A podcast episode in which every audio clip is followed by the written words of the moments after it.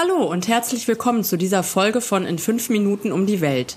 Wir sind Andy und Jenny von Travelisto. Wir sind schon immer gerne und viel gereist und das hat sich auch mit unseren beiden Söhnen nicht geändert, die mittlerweile 13 und 9 Jahre alt sind. Auf unserem Reiseblog www.travelisto.net und unserem gleichnamigen Podcast berichten wir über viele unterschiedliche Reisen, die wir als aktive Familie unternommen haben und geben eine Menge Reisetipps. Von Ausflügen in die Gegend, innerhalb Deutschlands, Europa und der Welt. Wenn ihr also ein paar Anregungen braucht, dann schaut oder hört doch gerne mal vorbei. Heute nehmen wir euch mit nach Spanien, eine der beliebtesten Regionen nach Katalonien, und zwar an die Costa Brava. Dort haben wir schon oft Urlaub gemacht, nicht zuletzt, weil wir auch mal in Barcelona gewohnt haben und da gerne mal am Wochenende vorbeigeschaut haben. Und dahin wollen wir euch heute mal mitnehmen. In fünf Minuten um die Welt.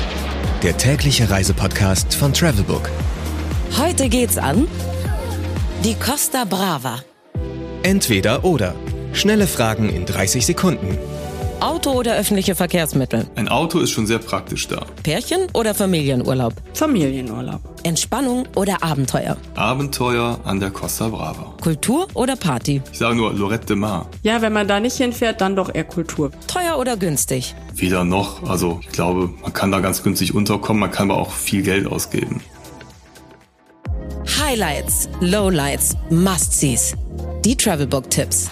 Was ist ein Highlight? Oh, da gibt's viele. Also einmal die vielen kleinen Buchten mit ihren hübschen kleinen Fischerörtchen, aber vor allem die Schmugglerpfade entlang der Costa Brava. Also Wege, wo Schmuggler früher genutzt haben, um Schmuggelware zu transportieren und die immer noch sehr, sehr abwechslungsreiche und schöne Küstenwanderwege darstellen. Mein persönlicher Geheimtipp.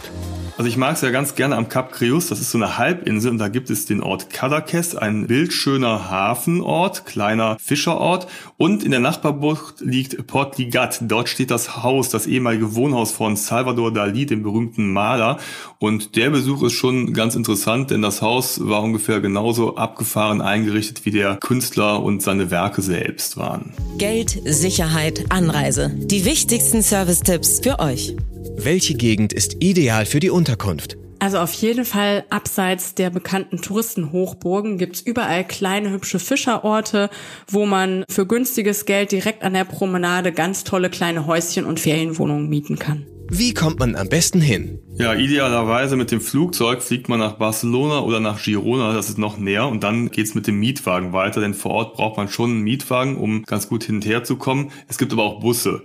Und ganz neu, es soll demnächst auch eine Bahnverbindung nach Barcelona, also man könnte auch mit dem Zug in Zukunft fahren. Das ist sicherlich auch eine spannende Geschichte für die Anreise. Mmh, Weltspeisen. Auf jeden Fall Fang frischer Fisch und natürlich Tapas. Blitzkurs Sprache.